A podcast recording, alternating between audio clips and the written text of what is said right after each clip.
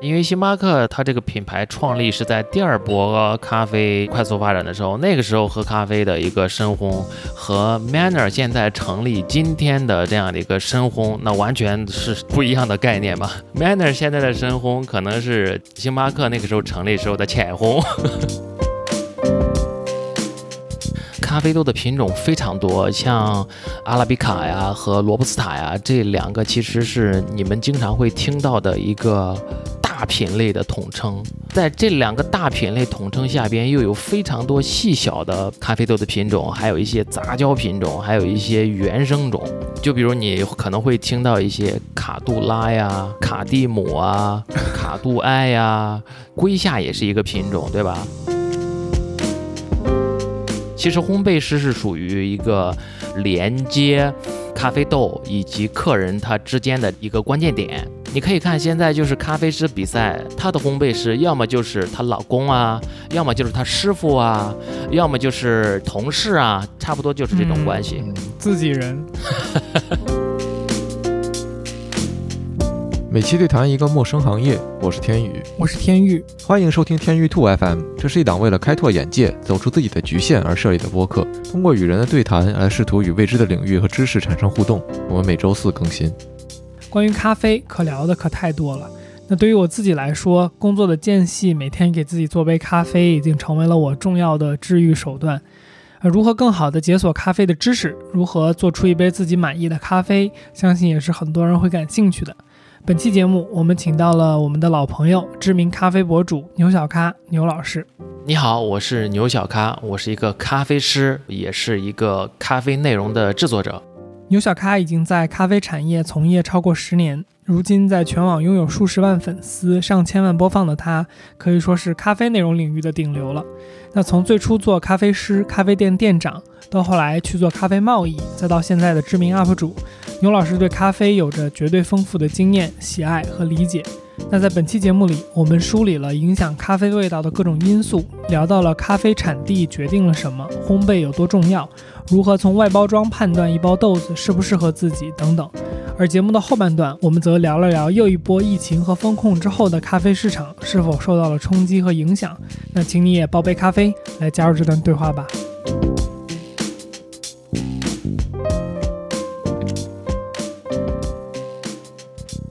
不是，我刚看到大白，你拿了一个，你喝你在喝茶，大晚上，小心睡不着。我刚才还在吐槽，我说这个在跟牛老师录节目，我在这喝茶，算不算一种亵渎？你喝的是什么茶啊？这个茶我铁观音，它比咖啡劲儿还猛，真的吗？你晚上肯定睡不着的。对的，啊，你喝铁观音，铁观音是好喝，我也喜欢喝。我喝茶还好，我只有是晚上。可能九十点钟要是来一杯奶茶，那我是真的睡不着。但是别的，可能我喝的太多习惯了。嗯，所以奶茶里边为什么要搁咖啡因啊？我一直很好奇这个事情，是因为它的茶是某一种萃取的浓缩液吗？你你知道为什么？因为他们的茶叶是在茶桶里边一直泡。要泡好挺久的，看有的精品的那些奶茶的话，它泡的时间不会太长，但是 一一般的，对一般的那种奶茶店里面你喝的话，它那个茶可能要泡好久。嗯嗯，specialty bubble tea。昨天我们在群里边说，就是今天要录一期咖啡的时候，还有人问，就是说这个茶和咖啡到底是哪个劲儿大？嗯，但是现在看起来实际上是。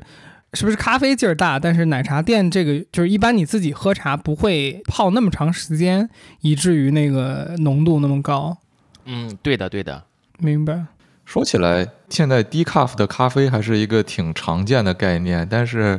所谓低 cup 的茶这个东西，这个东西是有的，在日本是卖的，但是就感觉还是挺少见的，在其他地方。然后也只是基本上就那种瓶装茶，你会有那种。什么无咖啡因茶饮料？哇，那那他们竟然有这种，听起来感觉好无聊啊！低咖低咖啡因的，我觉得整体的日本的瓶装茶都挺无聊的，就那个味儿。嗯，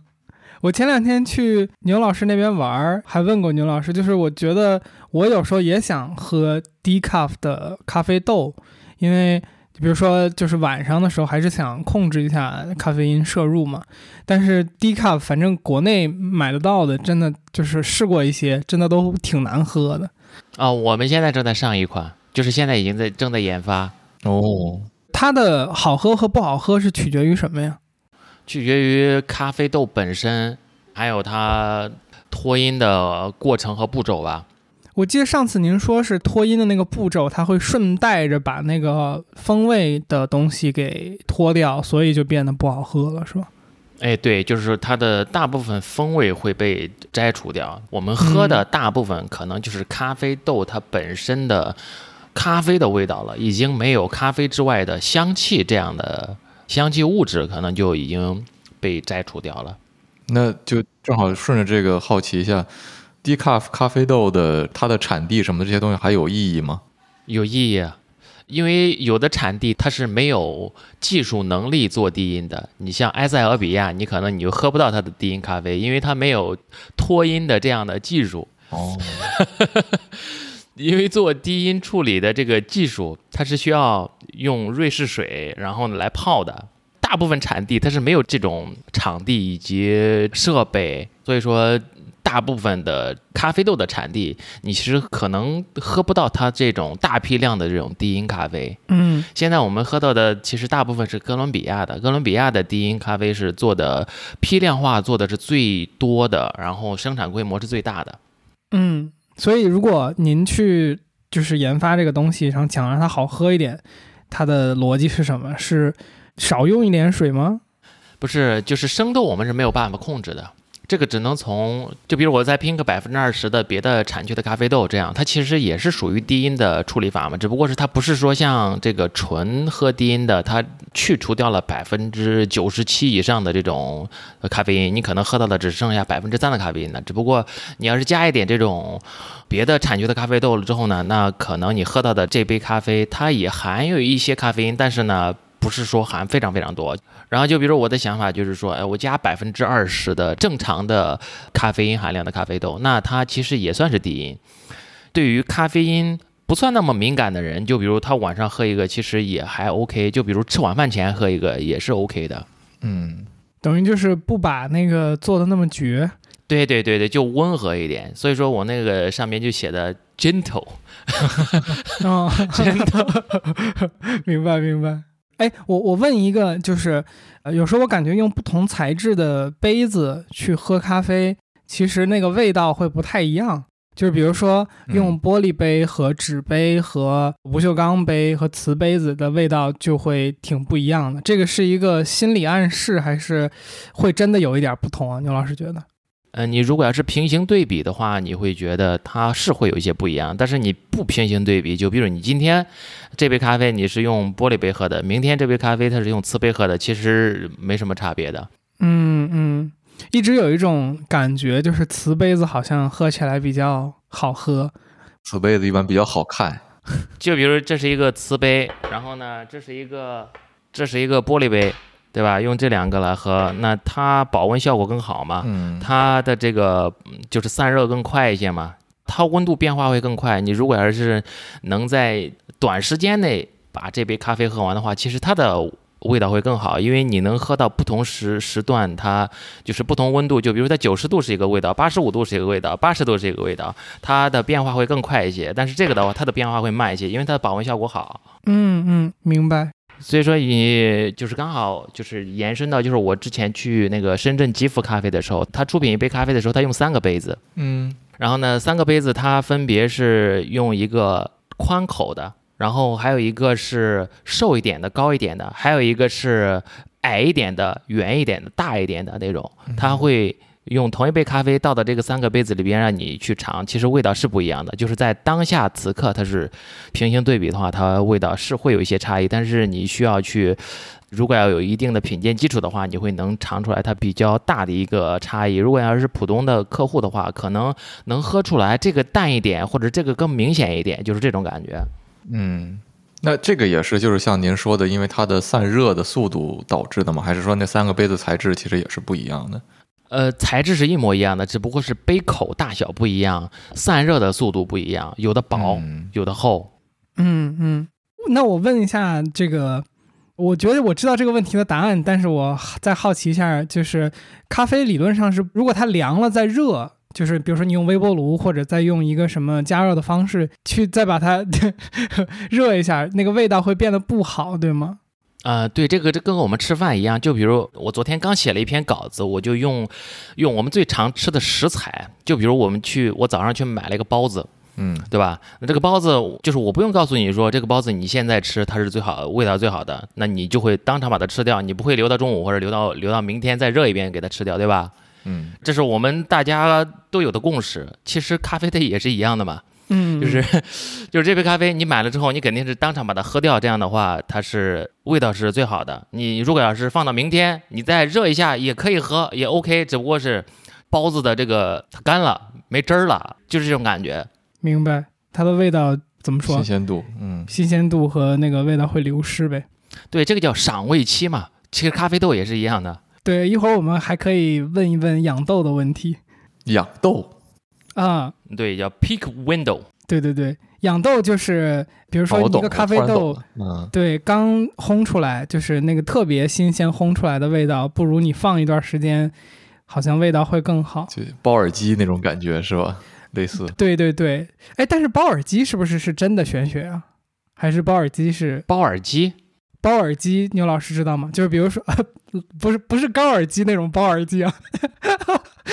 是嗯就是你买一个耳机之后，先比如说放就是一系列的什么白噪音啊、什么鼓点儿啊，然后让让它去达到一个更好的音质状态。原来有一段时间，如果你买那种耳机的话，会有那种专门包耳机的，就是手机 App 之类的。嗯对对对对对，然后它会走一个流程，然后去放各种各样的特别的声响，然后去让你那个耳机达到一个最好的状态。但是好像这个是玄学，是不对吧？是要很贵的耳机？是不是很贵的耳机才会要求你这样去？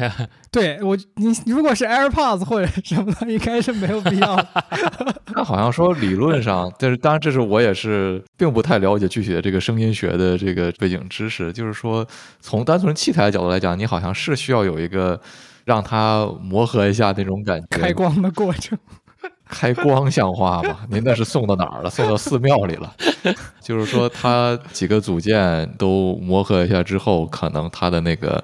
发声单元的工作状态可能会更好一点，那种感觉。但是你说具体要不要先放白噪音，再放鼓点儿这种，我觉得我就不太知道了。嗯，嗯，理论上应该就是你随便用用，就是用一段时间之后，它的就是自然就就会好一点是吧。对，嗯嗯 OK，呃，我想到的就是说，我们可不可以拿比如说意式咖啡举例？我们可以去先说一下大概的一个都有什么因素会影响一个最终做出来的咖啡的味道，然后就是梳理一下这个基本的概念。虽然我知道大概什么是意式咖啡，但是这个突然就想到了一个我非常好奇的事情，就是当我们说意式咖啡的时候，我们说是 espresso 和以它为基底的做那些，比如摩卡呀、美式啊这些东西，对吧？这个理解是没错的，对吧？嗯，我是这么理解的。我也是这么理解的。哦，OK，你们都好谦虚啊，我给我整毛了。对，所以我就会想说，那我们有的时候，你比如说去一个不是那种咖啡店，而是就是比如说那种机器里可以打出来的咖啡，它就有什么黑咖啡？所谓黑咖啡和 espresso 的区别是什么？呃，这个我觉得可能得问牛老师，但是我先以我的理解，应该黑咖啡就是低滤式的咖啡，也就是说它不是意式，就是它不是 espresso 做的，它更接近于手冲的那种做法，或者是冷萃的那种做法，就是呃一个压力不太大的状态，让那个水流通过那个咖啡，然后做出来的一种就是以水为主的咖啡。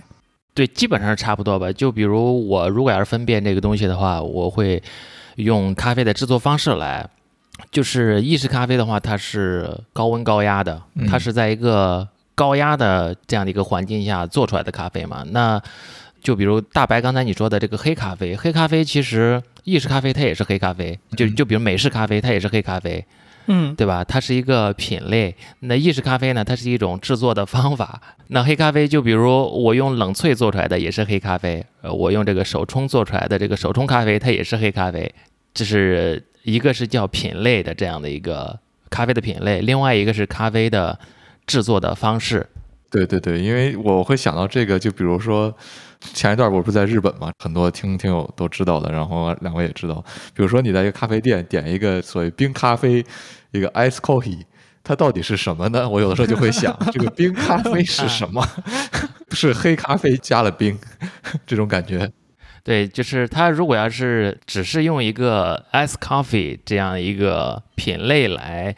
写在菜单上的话，其实它可以用各种各样的方法来制作，嗯，也有可能是意式的，也有可能不是意式的，嗯，也有可能是冷萃的，只不过是它是一个黑咖啡，应该不会是冷萃的，因为如果是冷萃的话，它应该会告诉你那个是冷萃，所以它可以卖的更贵，对不对？啊，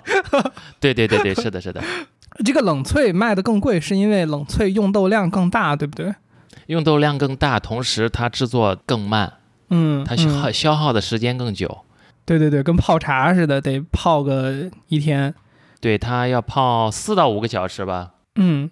那我们回到刚才的那个大的梳理点上面，你刚才其实就已经引入代入了一下了嘛，对吧？制作一杯咖啡影响它的因素，你觉得是什么样子嘞？呃，就是你从你的这个概念里边，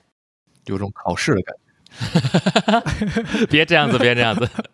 呃，就是我我就说一下，就是一般等于说做一杯意式咖啡，我觉得呃影响到它最终味道，其实说白了就有点像这个流程里边哪些东西是关键点吧。我昨天列了一下，我感觉第一个就是咖啡豆，也就是说那个你的那个原料嘛，原料的味道啊，原料的那个储存的情况啊等等这些东西，产地什么的会影响它的味道。然后第二步呢，你要把这个咖啡给磨了嘛。上磨豆机，然后磨成粉，然后这个磨豆的过程，它会影响，就是这个研磨的精细度会影响到味道，然后这个研磨的精细度其实也会影响到你后面的那个萃取的过程中，就是你压那个咖啡的过程中，它的那个水流的流速，那如果流速太长的话，也会使得那个味道变化，所以精细的研磨度是一个第二个就是比较重要的点。流速太长是快还是慢？呃，这就是个语言问，这就是个概念问题了。就是流速太快应该是快，就是那个水过咖啡的速度太快；流速慢应该是就是它萃取的时间更长。然后我我在这个昨天我给牛老师看的那个东西里边没写的是啊，我觉得压粉也是一个点，就是压粉其实和这个精细度有一点关系，就是比如说你用多大的力去压那个你放在那个粉碗里面的粉，也会影响到那个水流的速度。然后再下面一个就是咖啡的所谓的粉液比，也就是说，比如说我有二十五克的咖啡粉，然后我要萃取出来多少克的咖啡液，这个也会影响那个味道。呃，包括就是说意式咖啡应该也是有不同的叫法的，比如说我们萃一杯意式咖啡一个 shot 啊，比如说前多少的水量可以叫 ristretto，然后这个中间的那一部分叫 espresso，然后再长一点叫 longo，对吧？呃，也就是说，这个粉液比也会影响到那个味道。再有就是，这个萃取过程中的三个我能想到的点，就是呃，水温、压力，还有萃取的时长。水温就是，比如说，如果你萃浅烘一点豆子的话，应该可以用更高一点水温的水；如果你萃深烘的豆子的话，可以用水温低一点的水去。萃取，然后它也会影响到弄出来风味物质的比例和量。这个具体原因是什么，可以一会儿问啊。但是反正水温会影响，然后压力也会影响。就是比如说意式一般是九巴的，也就是九个大气压的压力去压出一杯咖啡。然后就是最后说的那个萃取的时长，时长就是影响那个水流。经过它多久？你比如说，就有点像，呃，一杯茶，如果你泡的时间太长，像我们刚刚说奶茶的这个问题，如果泡太长的话，那个味道也会很苦涩吧？就是它萃取出过多的那个物质，大概是，呃，我理解的影响咖啡的一些主要味道的因素。来，牛老师判卷吧。我现在感觉就像是一个大一学生进了一个课，然后这个课上教授说，挑挑出自己手下的研究生，说来你给大家说说。对，那教授怎么说？嗯，就是我听完了之后，我觉得就是很多点，就是单独的每一个点拿出来的话，它其实是对的，只不过是它需要有一个逻辑。嗯 就是如果要是让我来说的话，其实要看具体到点上，还是我个人认为的一个大的范围是三分之一的话，是从咖啡的生豆。会影响三分之一从咖啡的烘焙，另外从三分之一是从咖啡的制作以及使用的器具，嗯就是它各占它各占三分之一这样的一个比例，嗯对吧？那每个比例，就比如生豆这个东西，其实就是原材料的食材。其实我们去很多餐馆里边吃饭，就比如我去点了一个，就还说小笼包吧，好吧？就是周五一会儿是不是肯定得点这个外卖了？说了一上午，说饿了，就是你吃到一个好吃的小笼包的时候，你觉得哇，它这个小笼包蒸的很好，然后呢，它里边的这个肉馅儿，这个肉很鲜，你首先会提到它的食材，对不对？嗯那这是最源头的这个三分之一，就是咖啡豆的食材，对吧？嗯嗯嗯对，另外的话就是还有三分之一是在咖啡豆的烘焙上边。嗯对，这个咖啡豆的烘焙，它其实和就是食材的处理是差不多的，就是如何把这个食材处理的，通过烘焙，我通过我我自己对这个咖啡豆的味道的理解，我把这个咖啡豆的风味表达出来，用呃什么样的曲线？就比如我在烘这个豆子的时候，我可能先用样品的烘豆机，我烘个几批样品出来，拉一个。不同的这个烘焙的曲线来看，然后再去制作，去尝一下，哎，这个味道，它我用这个曲线做出来，它的味道是什么样子的？我用另外一个曲线做出来，呃，烘出来它的味道是什么样的？这是从烘焙的这个角度。其实烘焙师是属于一个，它是连接咖啡豆以及客人他之间的一个关键点。嗯那最后还还有三分之一是从咖啡师和设备。那咖啡师他是需要把这个已经固定好的，他没有办法改变的这样的一个东西，通过他的这个阶段来呈现出来，对不对？嗯，那就比如同样的一个咖啡豆，呃，我已经烘成这样子了，那你咖啡师你是不是就是有你自己的理解，可以用不一样的萃取的方式表达出来它这个这样的一个味道？呃，另外还有就是咖啡的器具和设备，同样的一个咖啡豆，你用意式的做法，意式咖啡机做和用手冲咖啡做和用冷萃的咖啡做，它的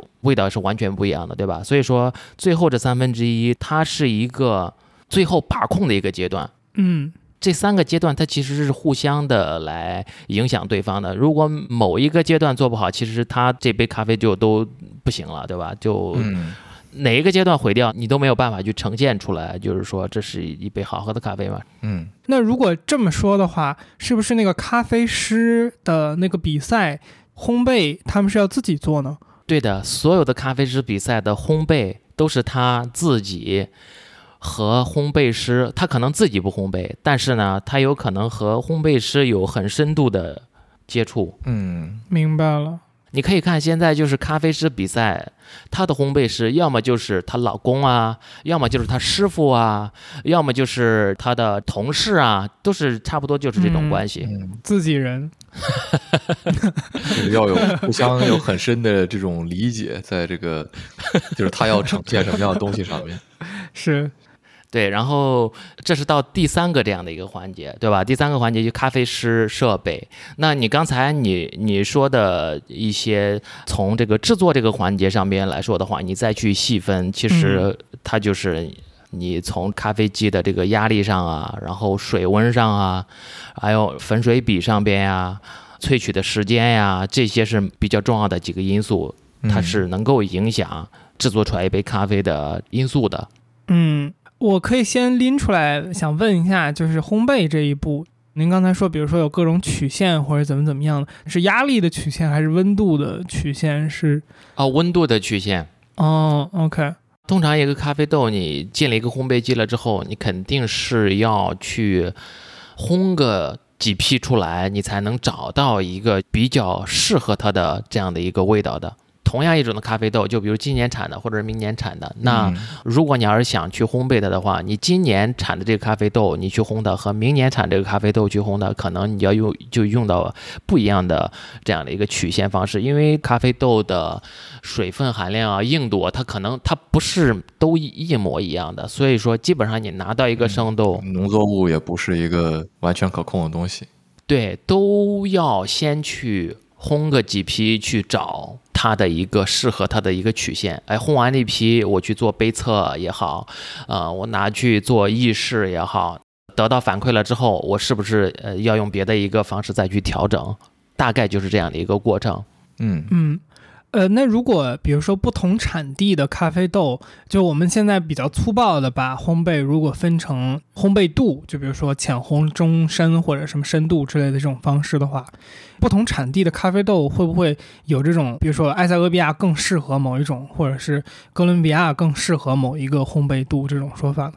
呃，会有这样的一个说法，因为每个产地它的咖啡豆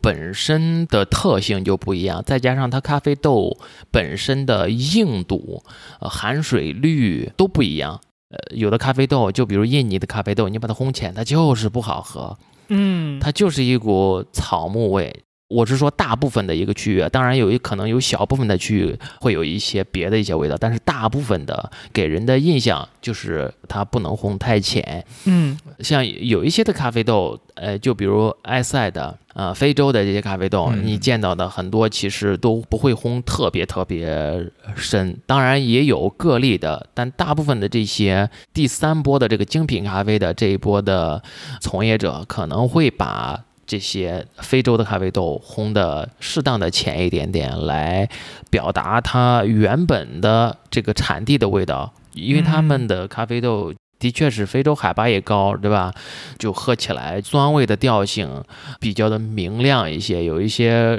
呃，还有一些可能会有一些水果的调性，嗯喝起来就比较特别一些。但你烘深了之后呢，你可能这些味道你在这个咖啡豆里边已经捕捉不到了。那我想问的一个关于刚才说的这件事情的细节，就是比如说我们刚刚说了，不同产地的豆子有这种不同的风味，这个风味一般是什么东西决定的？是这个产地的一些，比如说它的我瞎想，比如说说水的味道，或者是泥土的那个质地之类的这些东西决定的吗？还是比如说其实咖啡豆？我粗浅的知道，比如说有罗布斯塔和阿拉比卡，我知道这两个肯定是有很大的差异。所以这两个是品种，就罗布斯塔和阿拉比卡是咖啡豆品种的名字吗？对我的理解是，罗布斯塔它的味道更苦，更不太好喝一点，所以大部分会被用在速溶咖啡里边为主。然后阿拉比卡的味道就更容易直接被人接受，所以它就是精品咖啡的这些豆子、意式啊什么的，就是你要现做现磨、现做手冲什么的，会用阿拉比卡为主。然后我刚才想问的问题就是，比如说这个风味因素是，比如说阿拉比卡也有不同的豆种，呃，或者说这个植物的种类是各个产地的阿拉比卡的植物不一样，还是说那个各个产地的，比如说水土导致的味道不一样？嗯，我的理解是一个，应该是一个综合性因素吧，因为咖啡豆的品种非常多，像呃阿拉比卡呀和罗布斯塔呀这两个其实是你们经常会听到的一个大品类的统称。嗯那在这两个大品类统称下边，又有非常多细小的不同的咖啡豆的品种，还有一些杂交品种，还有一些原生种。嗯就比如你可能会听到一些卡杜拉呀、卡蒂姆啊、卡杜埃呀，就是它有非常多的品种，龟下也是一个品种，对吧嗯？另外还有那个还有杂交品种，这些它是每一个细小的这个品种，它都是属于阿拉比卡这个大的种类里边的。啊，我刚才不好意思，刚才我说了一个品种是这个阿拉比卡和罗布斯塔杂交的品种，它不是属于这个一个大品类的。嗯，那个卡蒂姆，它就是阿拉比卡和罗布斯塔的这种杂交的这种品种。嗯首先，这个品种它就决定了一部分的它的基因嘛。那其次就是它的生长的环境。这个龟夏它生长在埃塞，呃，和龟夏生长在巴拿马，它的味道就完全不一样。嗯你看埃塞它也有龟夏，巴拿马也有龟夏，云南也有龟夏，哥伦比亚也有龟夏，它每个地方的龟夏的味道它都不一样。这其实就很好理解。首先，它品种会决定它原本的一个大的框架，它会往哪个地方发展，对吧？另外，它生长的环境，它的海拔是多高？一个生长在一千米的，一个生长在两千米的，那它的味道肯定是完全全不一样。对，所以说同样的一个品种，那它在不同的区域出来的味道也不一样。在同一个区域，然后它可能不同的。周边环境，或者是不同的海拔环境、降雨环境、光照环境，那它出来的这个味道都会有一些差异化。嗯，所以其实就是，呃，有点类似于可能养牛、养猪，给它吃什么饲料，然后 让它生长在什么环境，最终会影响到它到底是和牛还是一个普通的肉牛，对不对？那个好像还是就是牛种决定的吧。当然，你说的这个东西也很关键了。是是是，类似于同样是黑毛和牛，它是养在不同的这牧场，吃的东西不一样嘛，可能就是那种感觉。嗯嗯，吃货就是不一样，就是你这个一对比，就哎一下子就把食材就直接就端上来，然后就马上也中午了这会儿。嗯，所以说豆种和牛种也是一个逻辑，对不对？就是不同的豆种和不同的牛种，也是导致这个做出来的牛排味道不一样，是不是？对。好，那我们呃问下一个玄学问题，就是我们刚刚一直在聊咖啡豆嘛，我觉得我们这一块儿可以先把咖啡豆的问题多说一说。就是很多人会说某一个咖啡豆萃取出来的咖啡说它甜，其实我的理解就是这个甜和我们普遍意义上的那种甜不是一种甜，对不对？就是实际上它是在那一些风味的组合之下。它会让你的大脑误认为某一个香气或者什么东西它是甜的，而不是我们平时意义上的那种甜。因为这个，我觉得对于一个比如说不太会喝咖啡的人，或者是他不太理解咖啡味道的人，会觉得这个很离谱。就是说，为什么这么苦的东西你会说它是甜的？就像我在看到咖啡豆包装上的风味介绍的时候，觉得就是啥啥啥，这说的都是些啥？呃，我是觉得甜啊。就是我个人的理解，甜它是分为不同的类型的，每一种食材它的甜，它都是不一样的。就比如我们去吃一个代糖的甜和普通的糖的甜，它是完全不一样的甜，对不对？嗯。所以说咖啡豆的甜，它不是那种直观性质上的甜，它是在这个咖啡豆本身的这个味道里边。它所呈现出来的这样的一种层次感，嗯的这样的甜，就是说这个甜它不是说像我喝了加了代糖的一些或者加了糖的一些这样的饮料的那种甜一样，那它是咖啡豆本身的这个物质里边表现出来的这样层次感的甜，因为它它不是糖。理解。那我就多问一句风味的这个问题，就是。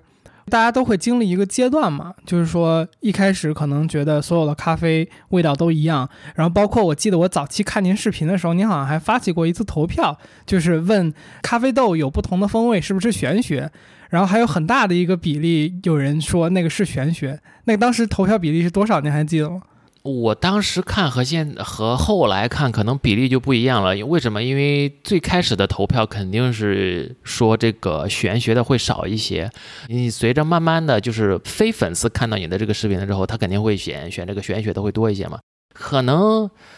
我觉得应该有八成会觉得会是玄学吧，我觉得。嗯嗯嗯，我想问的就是说这个所谓的风味。还有就是那些刚大白说的，就是那些包装上面会给出很多这种味道的评定等等的这些，这个东西我会好奇的是说，它是有人引导你那个味道，比如说是有榛果的味道，然后有巧克力的味道，当有一部分人把这个东西印到包装上之后，然后我们去把那个味道进行了一个对接。其实，比如说巧克力、榛果等等那些方向的味道，其实一般有一点点接近嘛。就是会不会是写在咖啡包装上的那个人，他给了你一个暗示，然后后面大家说哦是这个味道，是这个味道，还是说专业一点的咖啡的爱好者，他在喝到一个咖啡的时候，他可以比较准确的形容出来。就是他没看包装的情况下，能比较准确的形容出来这个咖啡豆，比如说是有梅子的味道，是有坚果的味道，甚至有的我看那个上面写的棉花糖的味道什么的。嗯，就是在包装上边印风味信息这个这种行为的话呢，我其实，嗯，我看基本上所有的咖啡品牌都在做嘛，对吧？就是这个其实是要看他们自己的一个决定吧。首先，他们给到的这个风味，其实有一些厂家、有一些品牌，他们会给客人解释清楚，说那这个风味是。我们烘焙完咖啡豆了之后，通过一些品鉴师，然后自己的内部人员，经过一系列的杯测尝试，可能得到的一个风味的一个参考。哎，我们喝到了有这样的一些什么样的味道，它会把它标记出来，放在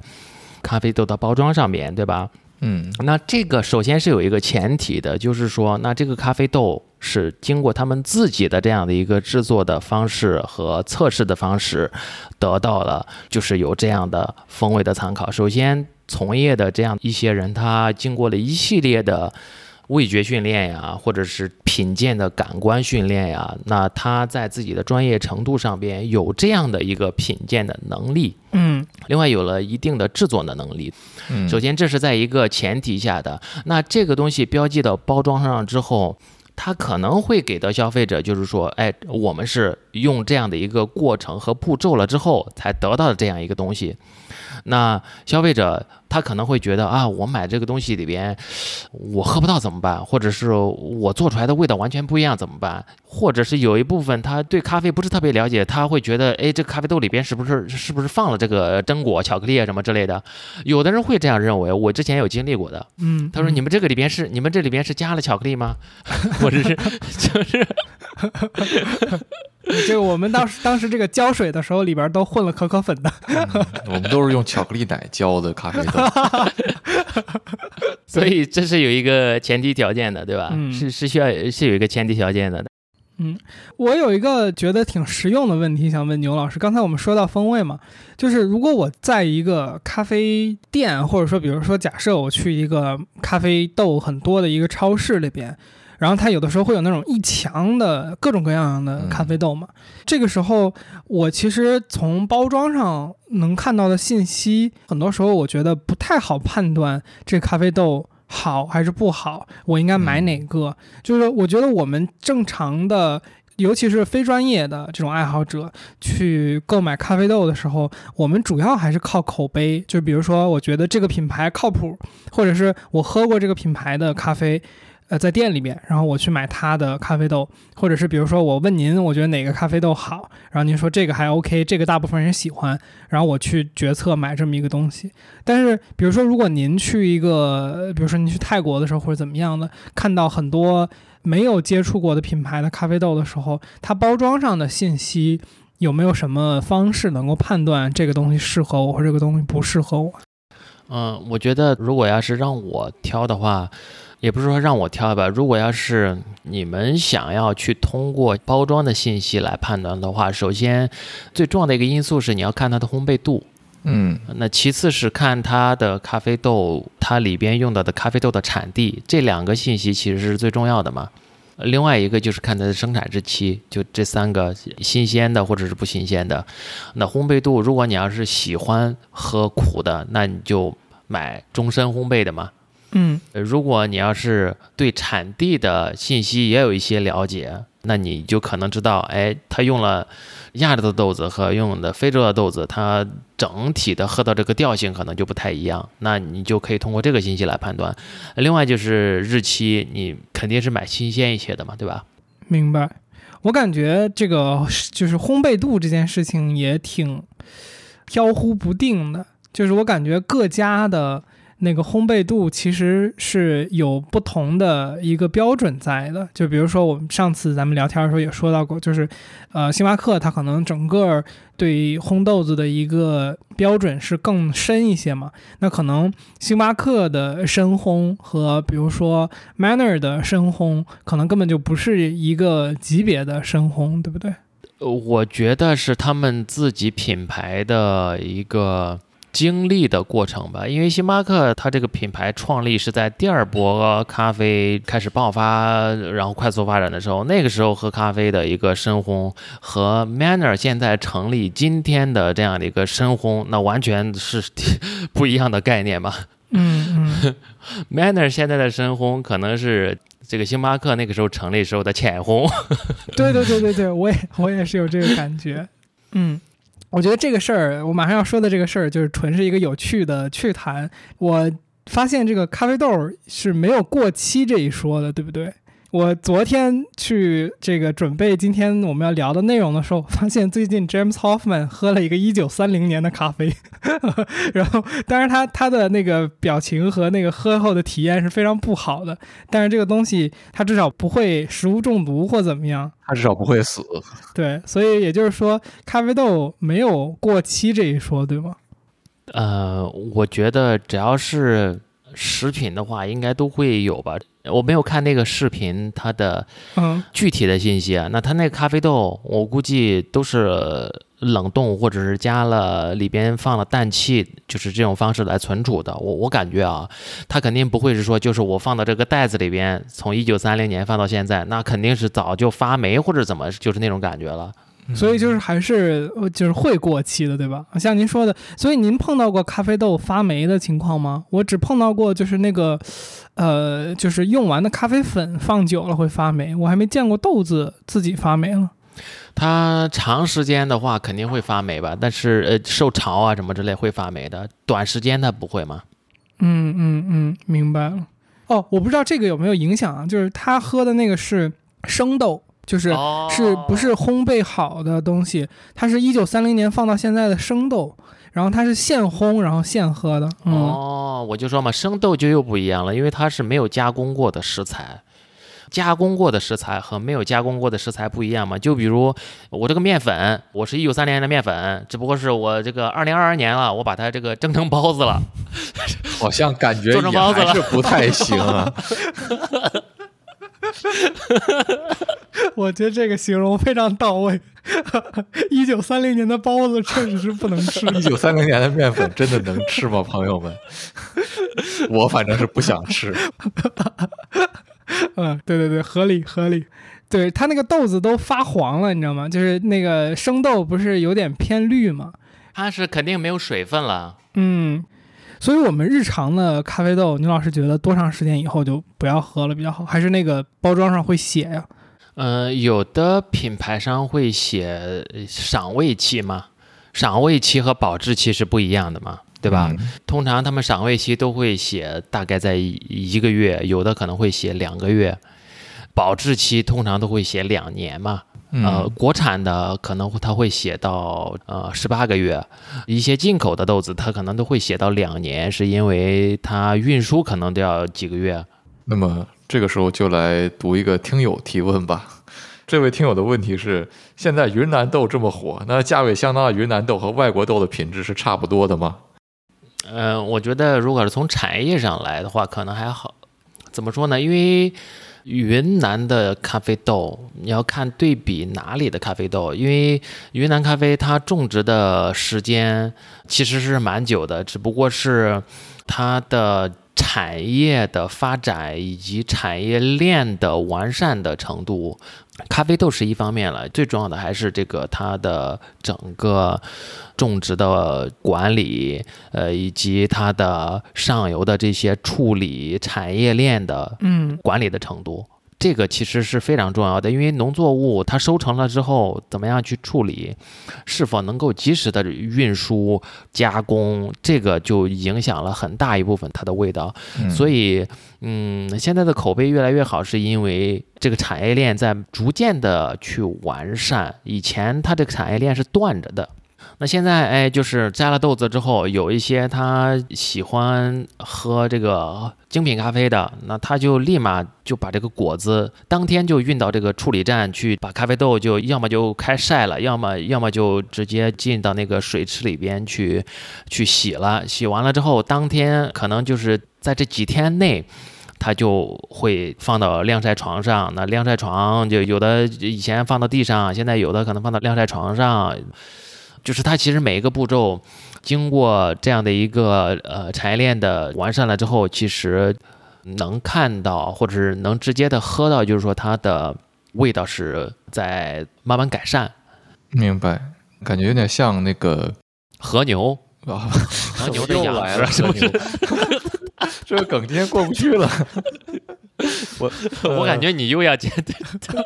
我我确实是想说食材的问题来着，但是不是和牛来着，我就说这是感觉有很多那种国内也是嘛，之前现在有电商带货助农那种感觉，然后包括嗯物流的发展程度导致了，就是说我们很多以前可能某些地方它因为物流或者说存储的原因，导致于不能卖到全国各地的那种农作物，或者说某些特色小吃，现在可以在全国范围内的销售。我觉得一定程度上也有这种基础建设的原因。嗯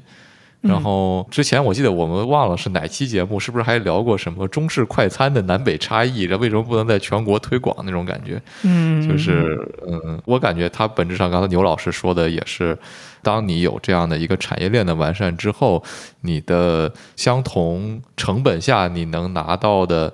所谓所谓相同成本，就是说你你的豆子呃卖出去不需要那么多的损耗了嘛？你相当于这个东西已经平摊在你的基础建设里面了。啊，对对对，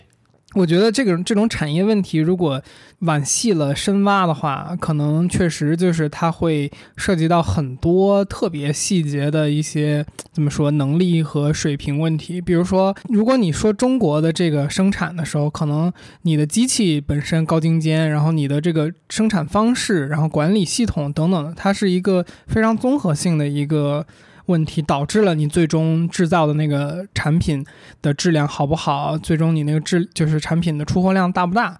哦，我讲一个小的例子吧，就比如说，如果你想去订服装的外包装的话，如果你比如说你要是订几百个这种体量的外包装的话，这种时候，呃，比如说那个服装的防尘袋，它其实大部分都是人手去有一个模具，然后它刷出来的，就它一个一个就是那样一下一下一下这样刷出来的。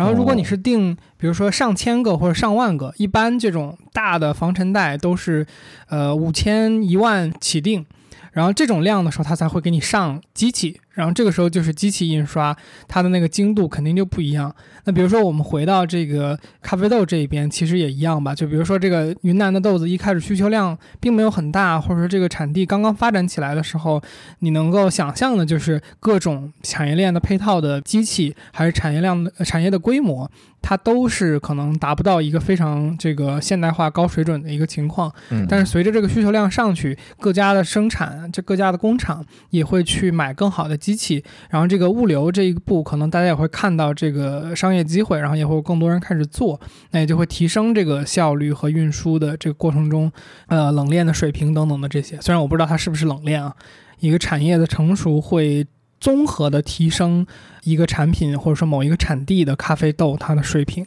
嗯对对对，我这个想到了一个刚开始讨论的问题，当时我忘记说了。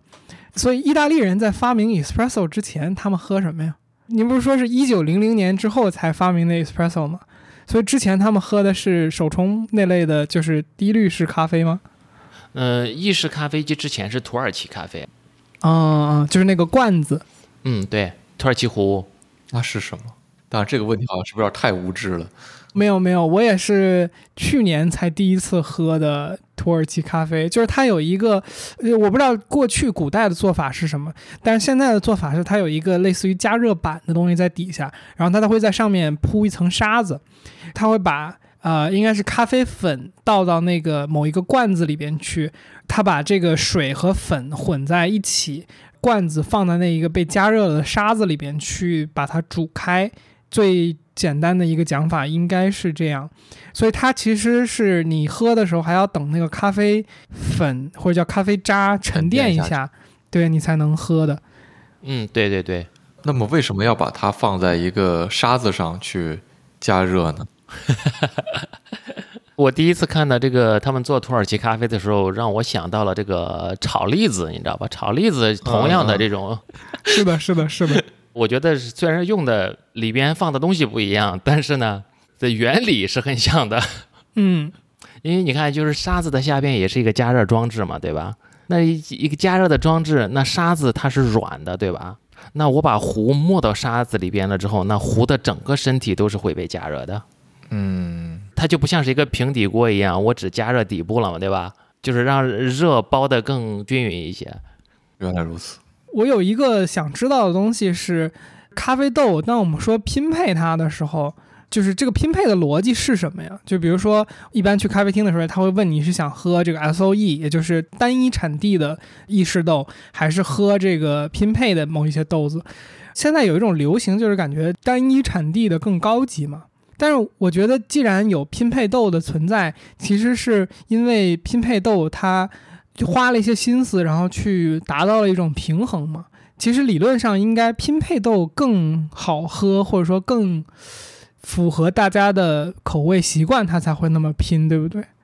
嗯，首先是这样子的，就是拼配的咖啡豆通常是建立在有很多用意式咖啡制作的方式上边来制作的，就比如就是我们现在接触到的很多，你在家里边做手冲咖啡也好，做低滤的这些咖啡也好，其实有很多它是用单品的咖啡来做的，呃，像拼配的这些咖啡豆呢，它其实是用。意式的方式会多一些，还有用摩卡壶的方式也会多一些。嗯，你从一些线上的咖啡的消消费的这些数据，你能看得出来，其实单品的咖啡用手冲的呀，或者是用聪明杯的呀做出来的这样的方式的，很多品牌其实卖的比意式的咖啡还要好一些。原因是因为它的门槛低一些。如果要是买意意式的咖啡豆的话，它需要买意式机，家里边有的它没有条件放意式机，或者是全自动咖啡机啊。嗯，对，所以就是可能每个地方的习惯不一样吧。但很多我看有一些不较真儿的那些欧美的喝咖啡的一些人，他就是买了买了意式豆，他也用这个低滤机来做。嗯嗯嗯嗯，是是是是。哎，所以我记得上次我们聊过这个问题，就是如果我用。手冲豆做意式的话，它会特别酸。然后，如果我用意式豆做手冲的话，它会特别容易苦。是是这么个逻辑来着吧？对对对，是的，是的。所以这个时候就又到了那个问题，我确实也非常好奇，就是为什么一个机器它可以那么贵？因为最开始当我尝试着去玩一下咖啡的时候，我认为一个磨豆机手摇那种磨豆机，它就是一两百块钱也就差不多了的。这么一个东西，后来杰基跟我说这东西可以好几万的时候，我当时整个人就是啊，为什么？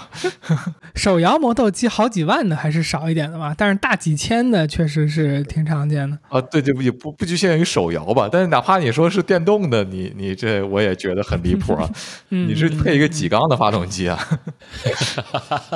对这个我也不知道怎么回答，感觉我的猜测就是那个，比如说磨豆盘，它是不是一个非常需要精度的一个东西，所以它加工的精细程度要求会非常高，导致它价格很贵。然后同时再考虑到对于如此高精度的一个东西的需求量没有很大，所以它生产的体量可能压不下来整个供应链和。相应的这个生产成本导致的这些东西，它的价格是很高的。啊，我觉得是这样子的。其实一个产品或者一个行业，它一旦到了一个细分领域的某一个产品的话，它追求的东西其实就是会超出常人所需求的那种范围。嗯。就比如一一个几万块钱的一台磨豆机，那它的功能，或者是它研磨出来的效果，或者是它的适用的范围，一定不是我们大众的用户所需求的。呃，一台几万块钱的这个磨豆机，那它要么就是工业领域的，呃，要么就是商业用途的，它肯定不是家里边我就用这个磨豆机来做个一天做个几杯咖啡。可能它就是放在工厂里边，或者是放在咖啡店里边，它一天要研磨几百杯、几千杯，这样它它是一个生产工具。明白。所以这个，比如说意式机之类的这种，我知道就是它肯定有，比如说多锅炉啊，然后这种东西导致的它的价格不同。但是比如说，假设我们现在去预设一个场景，就是这个两个机器的参数都很类似，比如说它都是这个一个锅炉的，它的成本差异是差在什么东西？是比如说压力的稳定性，还是比如说这个？机器的这个温度控制能不能做到非常的精准？是是这些东西导致它价格的差异吗？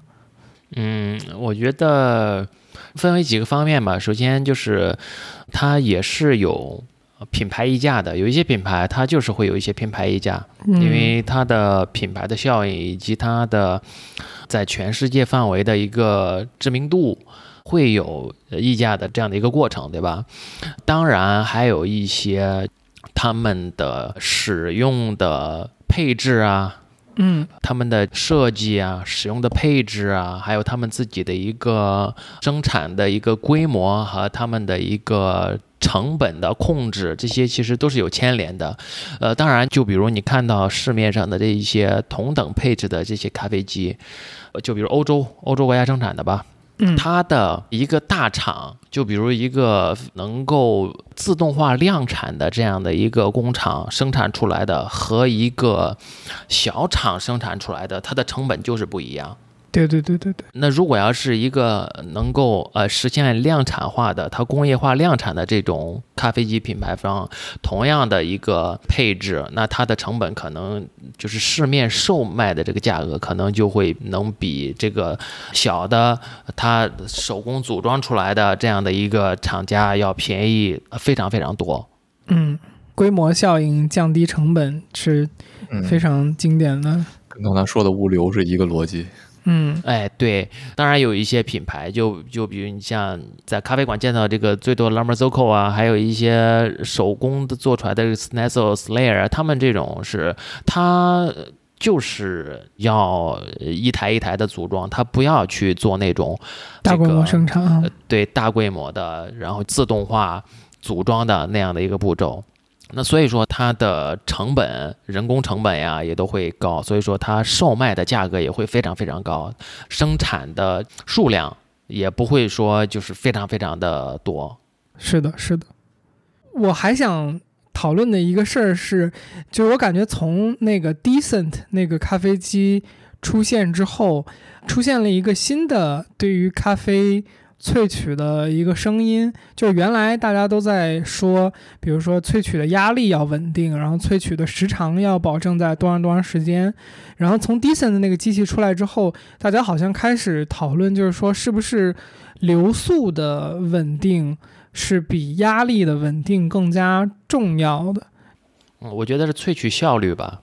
因为。也不是说从 Decent 出来，因为从变压的机器出来了之后，就有这样的一个说法嘛，就是，嗯，呃，你不一定就非要一定要用持续性的九个 bar 的这么高的高压去做萃取，有的它用就是平稳的五个 bar、六个 bar 一直来萃取，那它的萃取效率低了，那它的萃取的时间就可以拉长。我们通常做一杯咖啡，可能还是在二三十秒吧，特别就是意式咖啡机嘛，对吧？嗯嗯，那有一些咖啡馆，或者有一些它的萃取方式，可能就是说，哎，那我就降低这个压力。通常的意式机，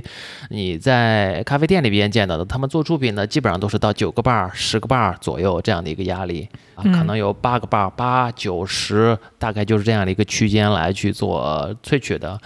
那嗯，如果是像这种能从物理的这样的一个角度来改变它的一个。萃取的压力的情况下，那那我用三个 bar，它本来九个 bar 我要萃取三十秒的，那我用三个 bar 萃取，或者我用六个 bar 萃取，那我是不是就可以拉长整个这个萃取的时间来调整这样的一个萃取方式？是有这样的一一种做法，但是它仅限于是目前的一种调试实验这样的一个过程，呃，用这种方式达到一个出品的。呈现的现在不是特别多，嗯嗯嗯，您有去尝试过，就是说保证这个流速或者说出水 出不了出液 这个效率稳定的情况下，它会怎么说更平衡或者怎么样吗？嗯，这个要取决于你使用的咖啡豆吧。嗯嗯，就是它有一些咖啡豆，可能你每一种咖啡豆你都可以用不同的这样的一个萃取的一个曲线，可能能够调试到一个更加能够表现出来它咖啡味道，或者是能够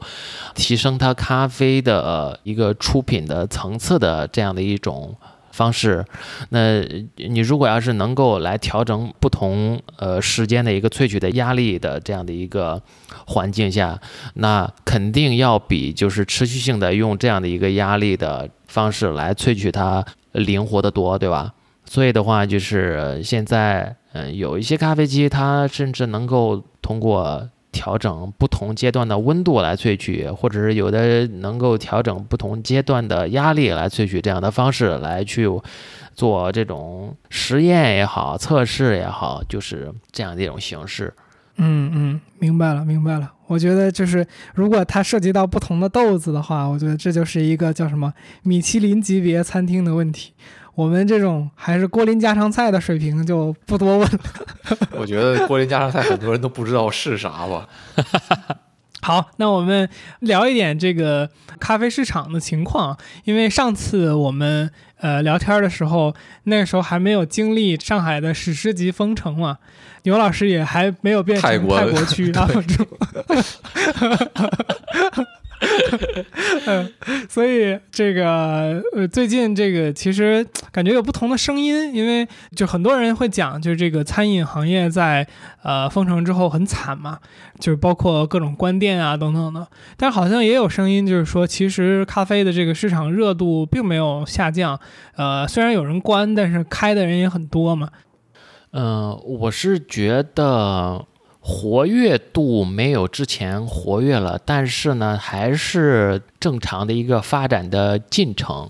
嗯，因为从我最近这段时间，呃，在就是上海每一个地方骑着车压马路啊，就是看每一个区他们的一个情况，然后也去过一些呃以前经常去的一些咖啡店，看一看他们的这个情况怎么样。就是整体的一个大的环境嘛，它是还是在一个发展的过程，但是可能没有之前的那样的一个高活跃的这样的一个感觉。嗯，也是关了一些店嘛，就是餐饮店也有关的，然后咖啡店也有关的，但是它还是关了之后会继续再开。这些我觉得像这些店开开关关是很正常的，对吧？疫情之前呢，也是有一些咖啡店，它也会有一些营业不下去的，然后关掉，然后呢再开新的。但是这段时间，它其实是经历了一个稍微密集的一点的关店潮。我刚才想聊的是类似的话题，是牛老师觉得咖啡是一个什么类型的消费品？就是它是顺经济周期的，还是逆经济周期的？我，这个词儿有点专业，我竟然我竟然 就是，比如说大家就会常说口红是一个逆经济周期的商品。就比如说，我现在整个经济环境不好，我的收入下降，然后我可能对未来的这个收入的预期也下降。这个时候，我可能不会花那个太多的钱去买一些大件的东西，就我可能不会这个时候去换手机、换电脑，但是我可能会去买一个口红，它既是一个消费，然后它又立刻的，比如说。我换一个不同颜色的口红，然后我的这个整个人的妆的状态就会有一个比较大的变化。就说白了，它就是口红这个案例，就是它用一个比较小的消费支出，然后能换到来一个比较立竿见影的一个所谓的小的幸福。前两年不是也比较流行“小确幸”这个词吗？然后呢，可能就是顺经济周期的产品，就是比如说现在经济整个很好啊，可能汽车的销量就上升。然后现在经济不好，然后这个大家就不愿意在这个时候去花这种大钱买这种大件儿。你怎么看？我吗？我自己吗？对啊，我很好奇。我觉得可能在中国市场来说，还是比较顺经济周期的一个商品。或者说，也有可能可以牵扯到你说的，就是消费降级。我可能原来对于咖啡的理解是，我要去精品咖啡店享受那个环境和时光，然后现在变成了就是我下午要上班，我得来一个咖啡因的这么一个 boost，嗯，可能这个会有一个差异。嗯，我也觉得就是它应该是一个这个顺经济周期的这样的一个产品，因为它是饮料。嗯，是这样子，它是跟解决温饱的东西不太一样的，衣食住行这些它不包含在衣食住行里边嘛，对吧？嗯，我我是觉得它是属于一个衣食住行之外的一种产品，所以说我觉得话，就比如 Jack 刚才你说的，它哎。就是如果要是我经常喝的这杯咖啡是在我买这个套餐之内的这个，哎，我可能就是每天都会去喝。但是现在的话，它就变成了这个降低了呃频率。嗯，好的，好的，那我们这期咖啡十万个为什么，呃，基本上这个就是主要的内容了。感谢牛老师花了这么多时间问呃回答我们这么这个具体而又零散的问题。对，哎，我觉得就是我们真的聊得蛮好的，就是我就是，呃，其实我也很少跟一些行业里边的人来聊，就是这种话题，或者是聊得这么深入。嗯呃，我觉得其实就跟你们聊，其实呃还是虽然说你们不是这个行业的从业者吧，但是我觉得 Jack 你是呃对这个行业非常感兴趣，而且非常有想要去。呃了解和探索这个行业里边的东西，所以呃所以我们就能呃碰撞出来很多别的东西嘛，对吧？聊着聊着，哎，可能就更加深入到某一个细分的领域，或者是细分呃到别的一些延伸延展的这样的一个东西，我觉得就挺好的。嗯，得到教授的认可，我很开心。对，作为一个作为一个新生，我感觉确实今天还是很有意思，真的很有意思。就是就是我之前没有太觉得说咖啡是一种烹饪，或者说咖啡豆是一种食材。嗯我们今天当然可能这样的这个这种比喻做的有点多了，但是我觉得确实是这样一回事儿，就是你可以开始一种就是食物的这种这种态度来看待它。嗯，嗯嗯。我觉得还挺有意思的。嗯是的，是的，是的。我觉得今天之前我确实，呃，牛老师说的那个特别对，就是我的所有的这个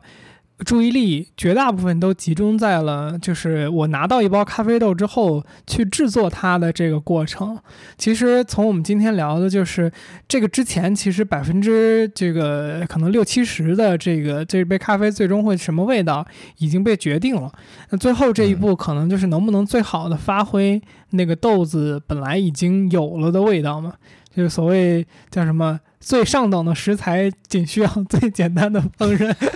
我们只是味道的搬运工。